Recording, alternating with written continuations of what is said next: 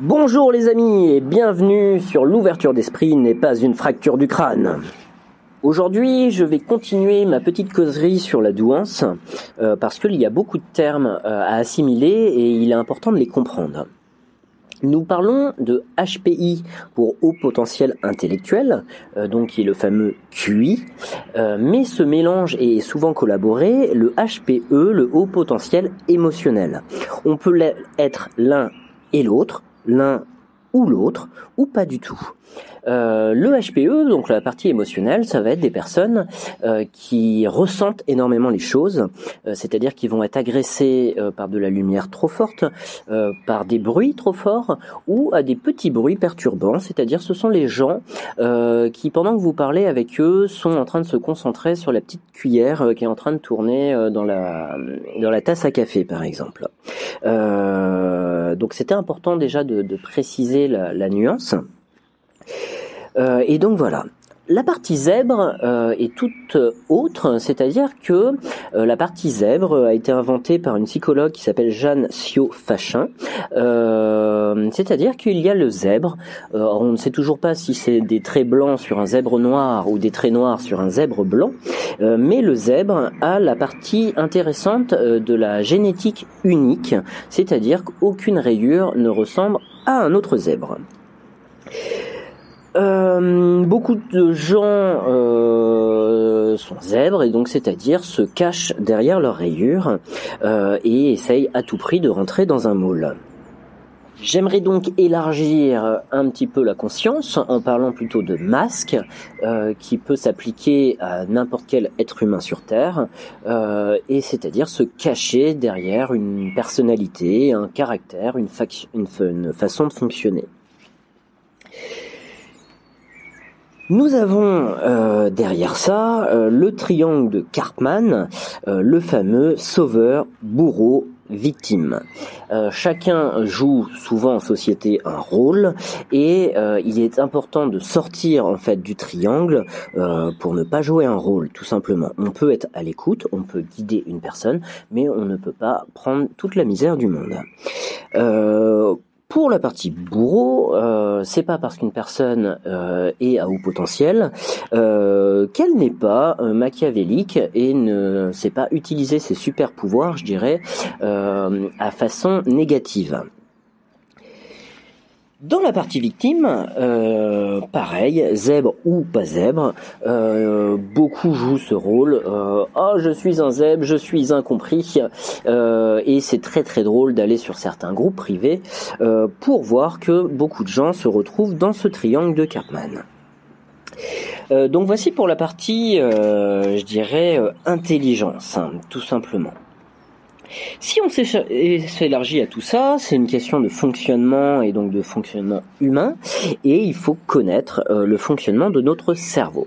Alors vous avez un excellent film euh, Disney euh, qui est vice versa, qui est très intéressant sur le sujet et qui permet d'être compris, même vulgarisé pour les enfants.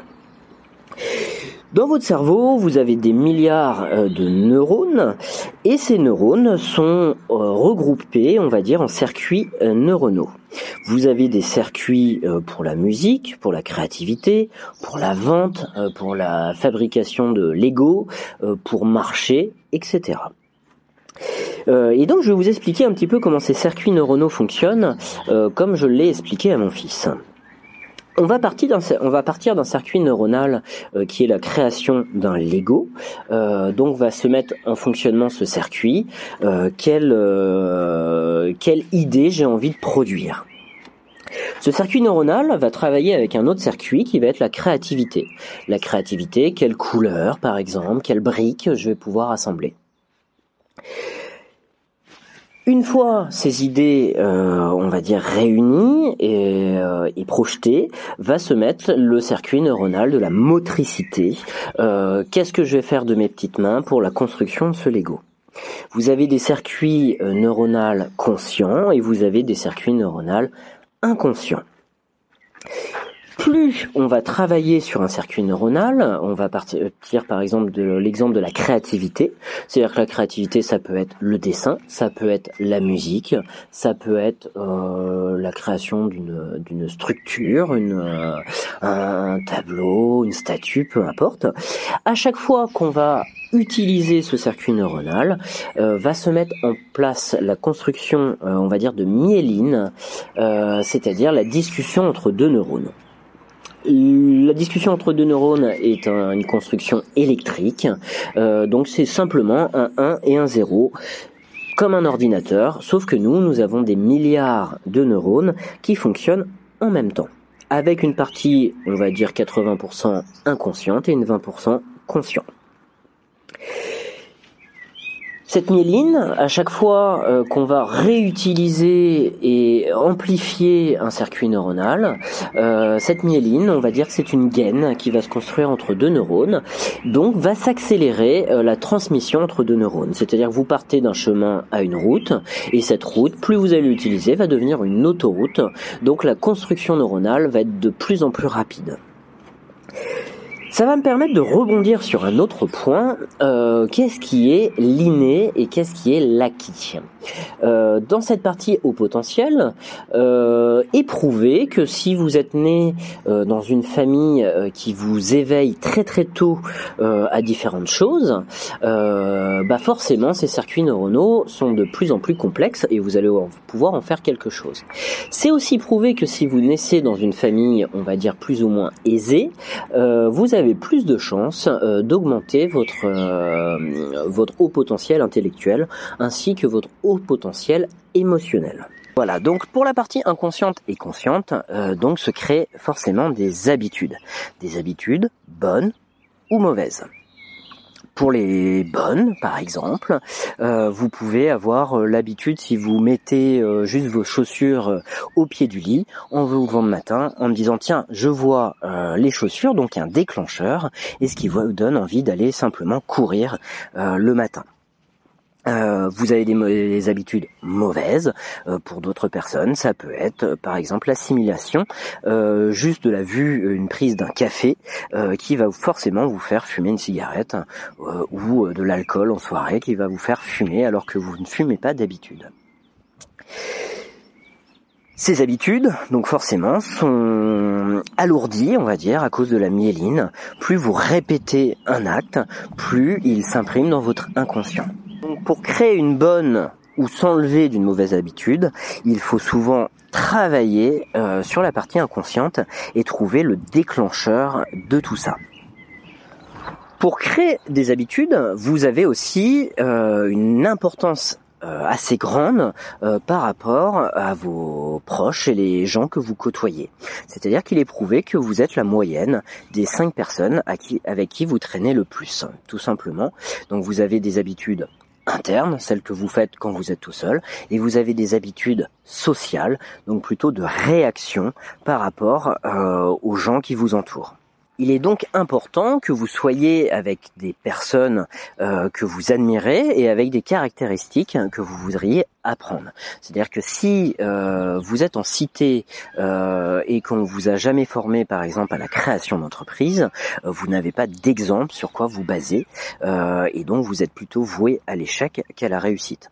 Si vous êtes né dans une famille euh, d'entrepreneurs, inconsciemment, dès, dès, la petite enfance, vous avez enregistré des règles économiques, juridiques, sociales, et donc vous avez des compétences. Euh, je dirais, acquise euh, dès, la petite enfance pour pouvoir réussir.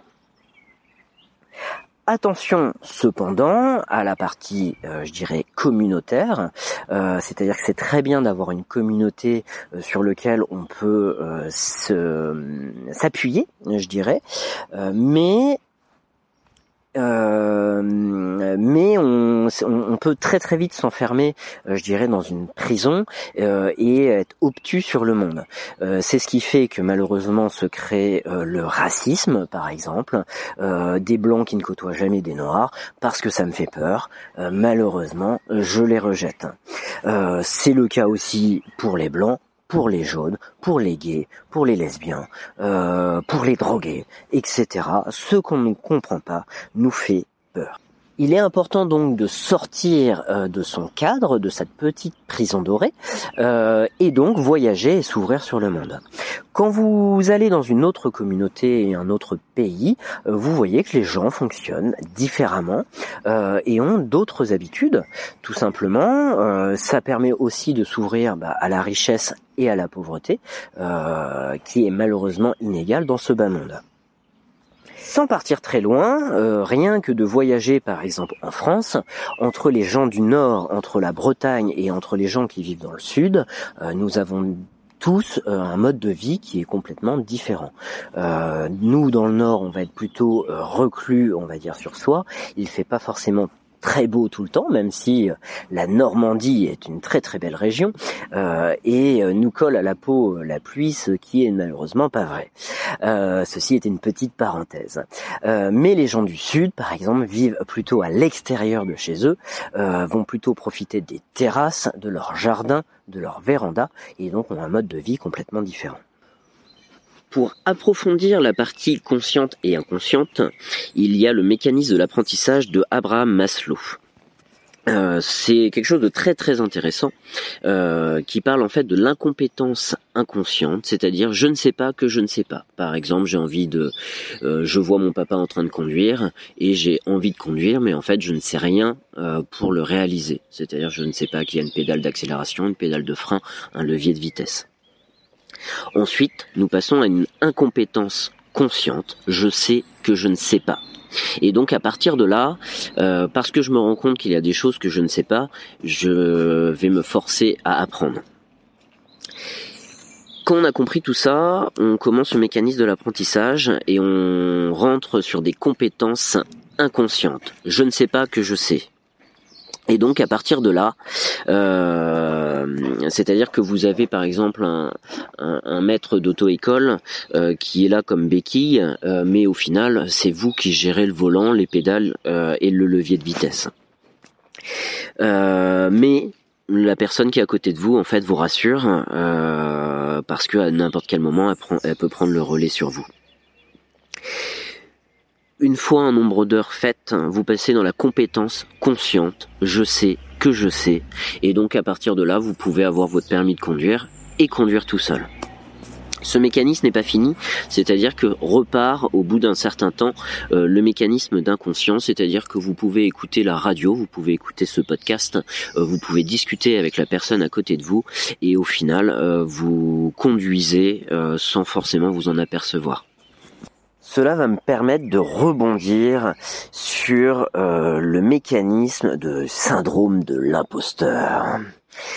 Le syndrome de l'imposteur, bah, c'est très simple, c'est je ne sais, je sais que je ne sais pas, tout simplement. C'est-à-dire que vous, vous voyez tout ce que vous ne savez pas à côté et vous ne vous sentez pas expert euh, dans votre domaine. Pour contrer ce syndrome de l'imposteur, au final, c'est très simple. Vous prenez une feuille de papier et vous listez une à une toutes vos compétences. À partir de là, vous allez pouvoir avoir conscience de vos compétences et affirmer au monde que ça, ça, ça, vous savez faire tout simplement.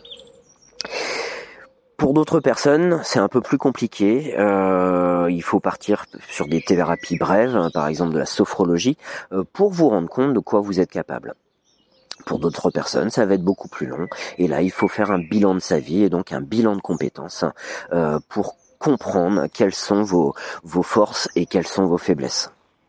Cet épisode est donc bien terminé pour aujourd'hui. Euh, donc je vous invite à nous rejoindre sur la page Facebook, à vous inscrire sur les plateformes euh, de podcast et si vous pouvez le noter euh, au passage, ça serait très gentil de votre part.